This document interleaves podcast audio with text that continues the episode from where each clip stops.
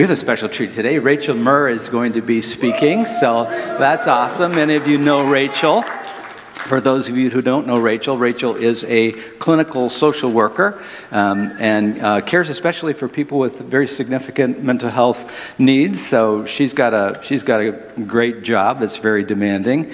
And uh, Rachel is also the author of Unnatural: Spiritual Resiliency in Queer Women, which I think is actually there's like a, a little burgeoning literature um, on LGBTQ from people who have been part of more conservative religious traditions, and that, that literature started to come out maybe uh, 2013, 2014, around that time. The first books out, uh, kind of like naturally, were by men, uh, and I think Rachel's might be the first book of its like genre um, by a woman. So it's a very significant book, and uh, she tells some stories about um, queer women who have been part of a faith community that wasn't supportive of their identity and how they navigated that, which is really the heart of our, our series, Why Christian. This is the, I think, the third in our series, Why Christian. And uh, Rachel, uh, actually, she gave us the idea for the series. I mean, her example did, uh, because she spoke at the first Why Christian conference. I think it was three years ago, and it was uh, really good. So, Rachel, come on up and talk to us, please.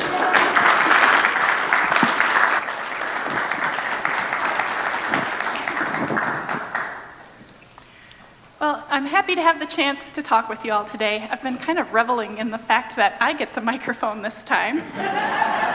what kind of marital conflict can I bring before the people? but I decided no, I'll take the high road.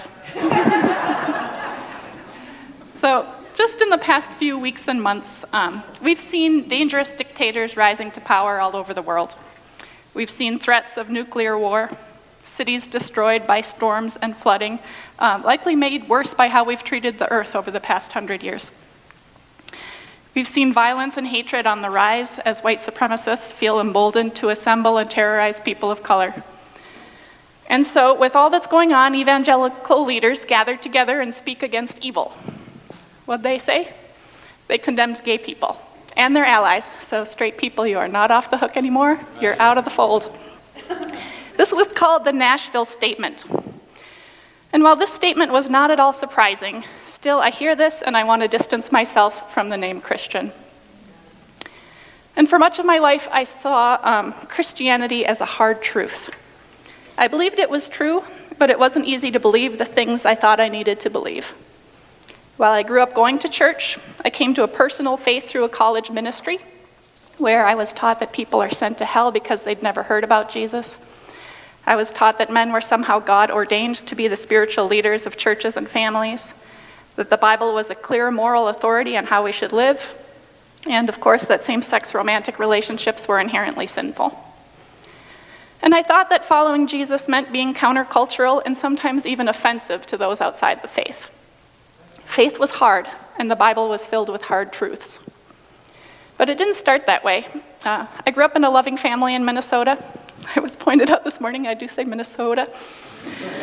Um, my parents were moderately conservative, conservative, but we attended a liberal Catholic church.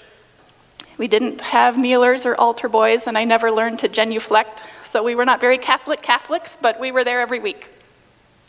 And my church didn't say much about social issues. Um, their main message was the importance of community. And I thought church was boring, but if you could sit through it, you'd meet some nice people. So. When I went to college, I found myself in a place of need. Um, I'd been a terribly shy kid, and I struggled to make friends or connect with other people. As I finished high school, I had dreams of going off to college and being a different person. I thought if I tried hard enough, I could like break out of my shell and be outgoing. But I wasn't able to be a different person. Two months into my freshman year, I was lonely and disappointed in myself for not being better at making friends. So Determined not to give up, I decided that I needed to get involved in something on campus. And searching through the list of campus activities, I narrowed down my search to either uh, the Christian groups or the uh, gay and lesbian support groups. And I knew it couldn't be both. I'd not yet fully come out to myself, and I'd never told anyone that I thought I might be gay. And at that time, I had no internal conflict about whether or not it was okay. I mean, I knew many Christians thought it was wrong, but I didn't agree. My belief that I couldn't attend both groups came from knowing enough Christians to know that that wouldn't go well. But before making a decision, I was invited to attend the Christian group. Um, no matter what they say, they are the better recruiters. so, at first, I had some reservations about this brand of Christianity. I resisted their teaching that Jesus was the only way, and I was put off by their allegiance with the Republican Party. And at the same time, I was drawn to their community and their love for one another. I rem- remember learning about grace for the first time and being drawn to this idea that we couldn't earn any favor with God by being good enough. And I was moved by a deeper understanding of this gospel message, and I felt like I finally understood something that had been around me my whole life. I also accepted this gospel because I was in desperate need. I was lonely as hell, and I hated being shy, and I'd never been able to change that part of me. And I knew I couldn't fix my own problems, and I was in need of a God who could help me and heal me. So I jumped all in, and I adopted the teachings of this particular evangelical group.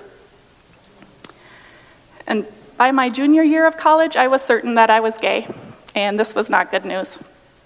That same year, my campus Christian group hung signs all over the Memorial Union saying that change was possible for gay people and that we could find healing through a relationship with Jesus. So I read books and online testimonies, searching for some sort of hope that God could change me. And they all said similar things. They claimed that same sex attraction was rooted in early negative experiences and that it could be healed. But even then, if you read these stories carefully, many of these ex gay people knew that they were likely to spend a lifetime fighting against these attractions. And their success stories were of ongoing heartache and struggle. Still, they encouraged gay people to enter heterosexual marriage or remain celibate. So I saw a long and lonely road ahead. Still, I didn't tell anyone that I thought I was gay. Uh, I didn't see a point when it wasn't something that I could pursue.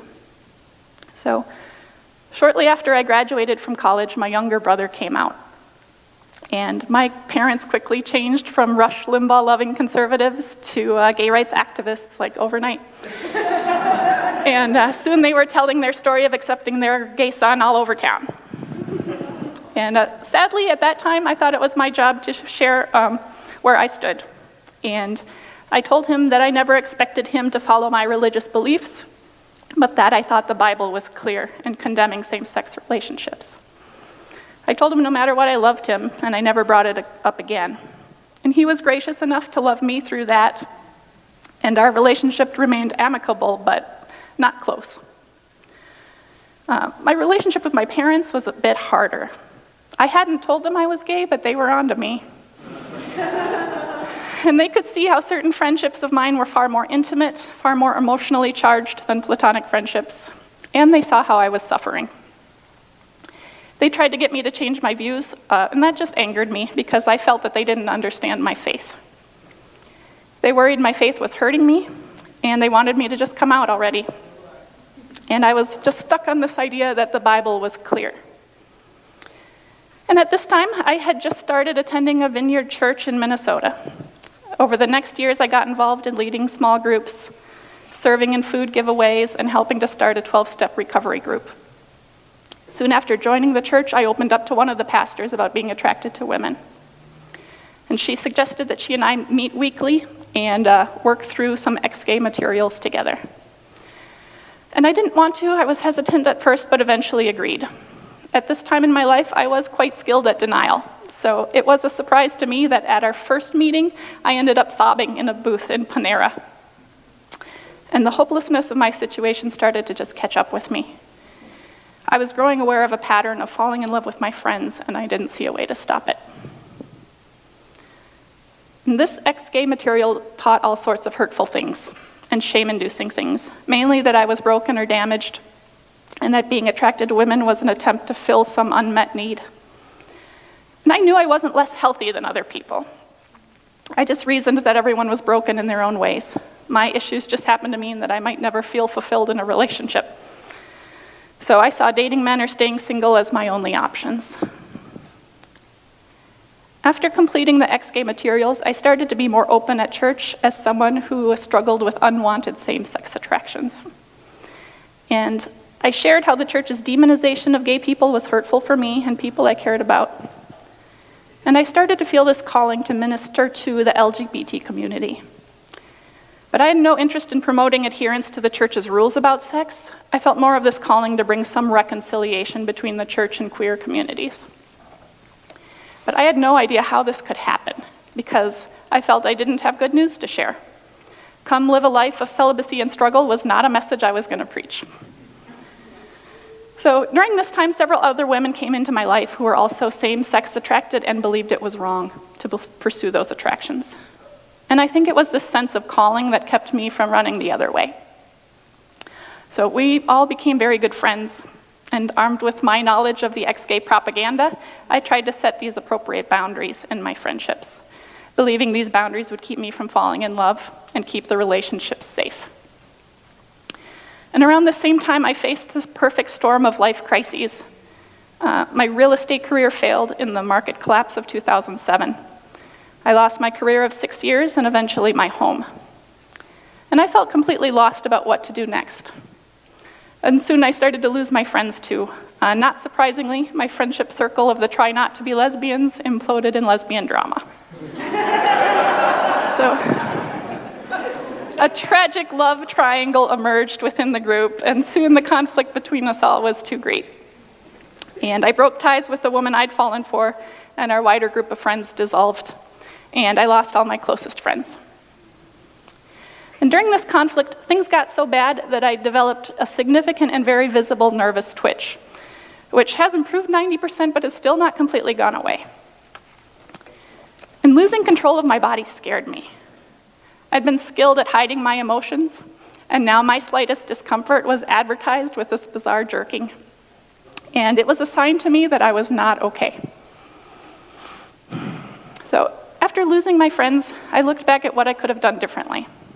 I'd worked hard at keeping these boundaries in place to keep me, but I'd worked hard at keeping these boundaries in place, but these boundaries hurt my friends deeply, and they didn't keep me from falling in love at all.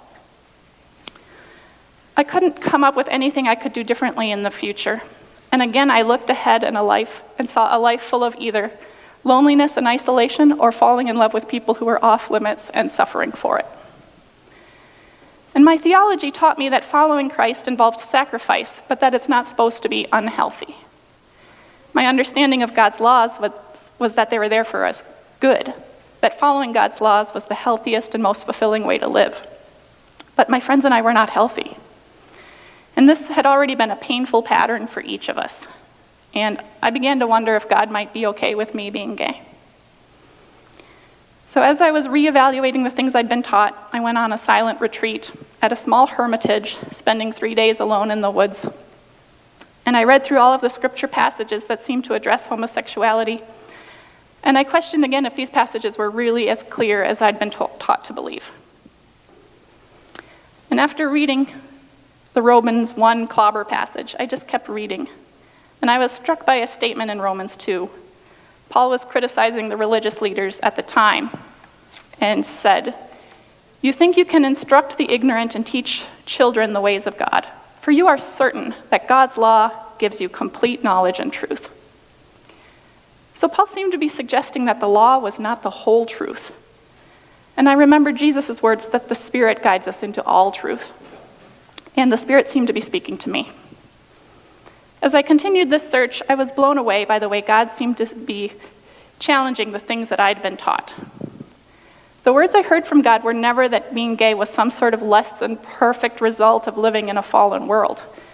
Again and again, I heard God say things like, This is how I made you, and it's beautiful.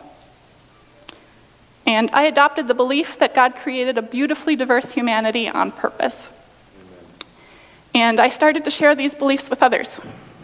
And my parents were ready to throw a party and invite the neighbors. but my church was not so thrilled.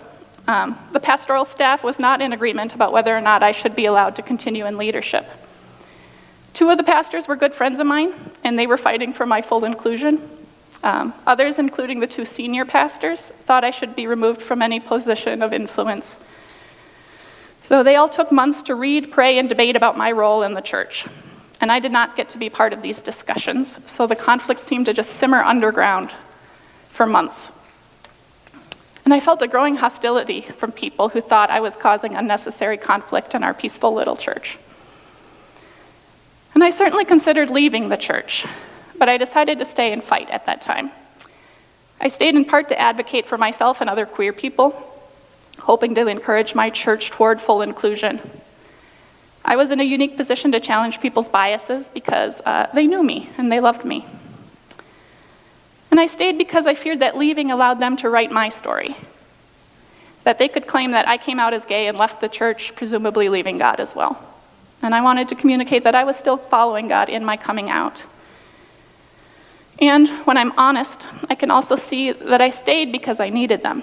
I had just lost friends, my career, and my home, and I was not yet prepared to lose my church too. So the conflict over my leadership went on for a, nearly a year. Eventually, the pastors all came to agreement that allowed them to stay together. The senior pastor sat me down and told me that I would not be removed from my current leadership position because that would be too disruptive to the church. My pastor friends had threatened to leave if I was kicked out of leadership. But the senior pastors went on to say that they did feel that I was sinning, and therefore I'd not be allowed to preach, teach, or lead a small group in the future. So my friends on staff felt like this was a win because they didn't have to kick me out. So they saw it as a victory, but this was no victory for me. I'd been told I was sinning and that whatever God might call me to do, it would not be there. So still, I stayed another year hoping to challenge their position, uh, but the more I pushed, the more I was met with anger. So eventually, it became clear that I needed to leave.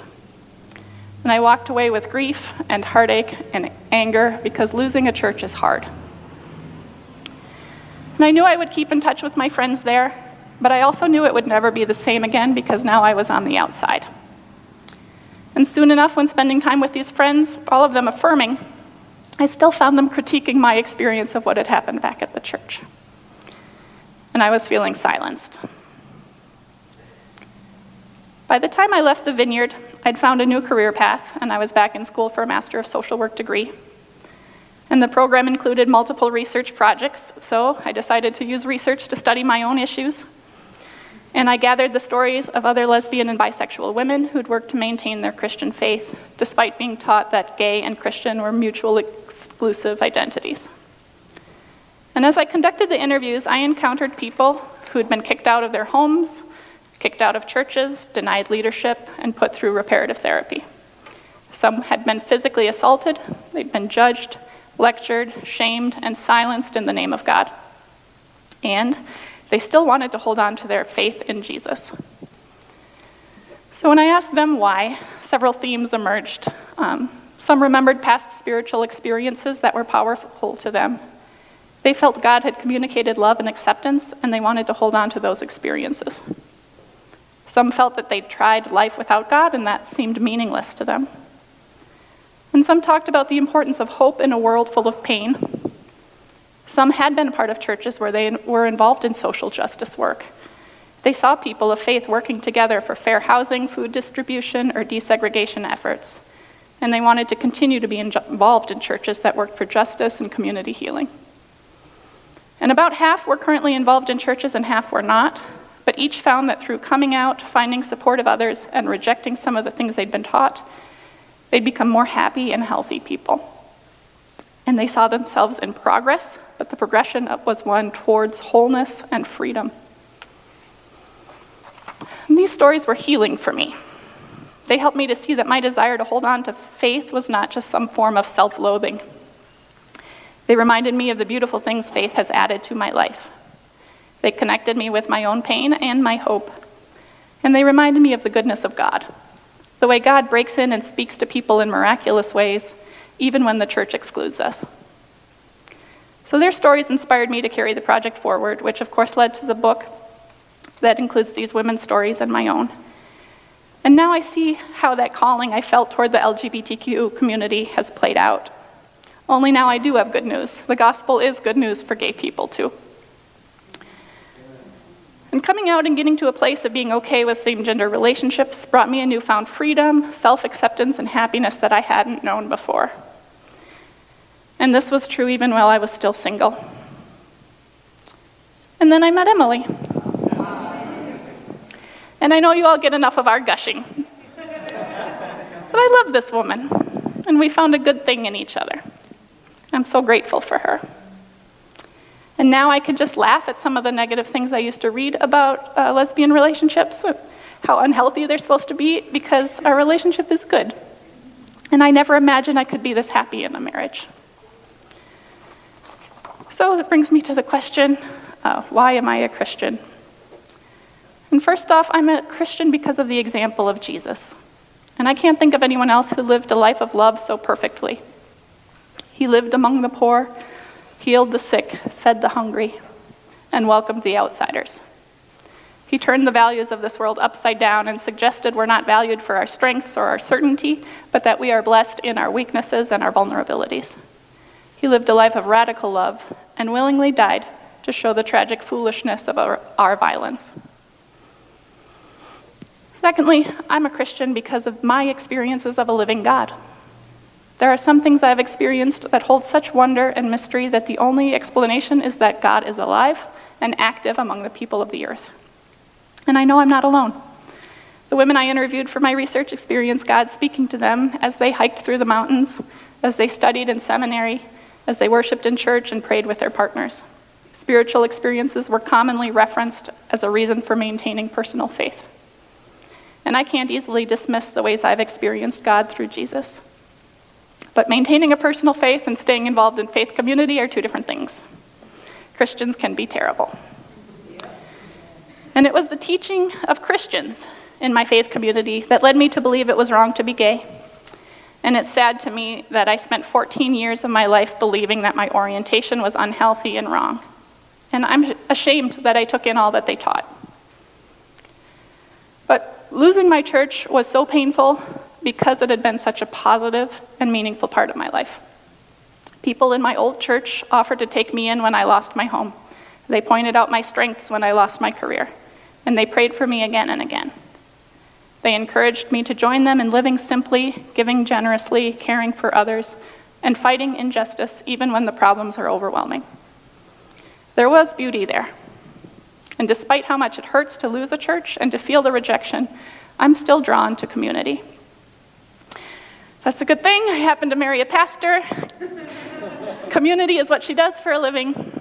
But this faith community makes it easy to stay. I love this church. There are no strict doctrinal statements about what we're required to agree with, and people are welcomed as long as they're willing to welcome. And more than that, the church is filled with wonderful people, many of whom have suffered rejection just for being part of this church. And I feel very lucky to have a church home like this one and I'm very proud of everyone who helped to create it. And I'm convinced more than ever that Christianity is not a hard truth, but it's good news. That this gospel brings us healing and wholeness, but not just so that we can reach our own personal bests. The gospel is good news because it offers hope to the world. And no one can stop God from showing love to her people. For me, faith in Jesus offers hope that an active, loving God sees what's going on and takes up the cause of the powerless. And I need to believe that God's kingdom will come and bring with it justice and hope, reconciliation, and peace. And I don't even really know what this means of God's kingdom coming. But I do believe that God is continually calling people together to be a light in the darkness and a city of hope. And I want to take part in bringing hope to the world. And I don't see a way forward without the community of believers. I needed them years ago, and I still need them today.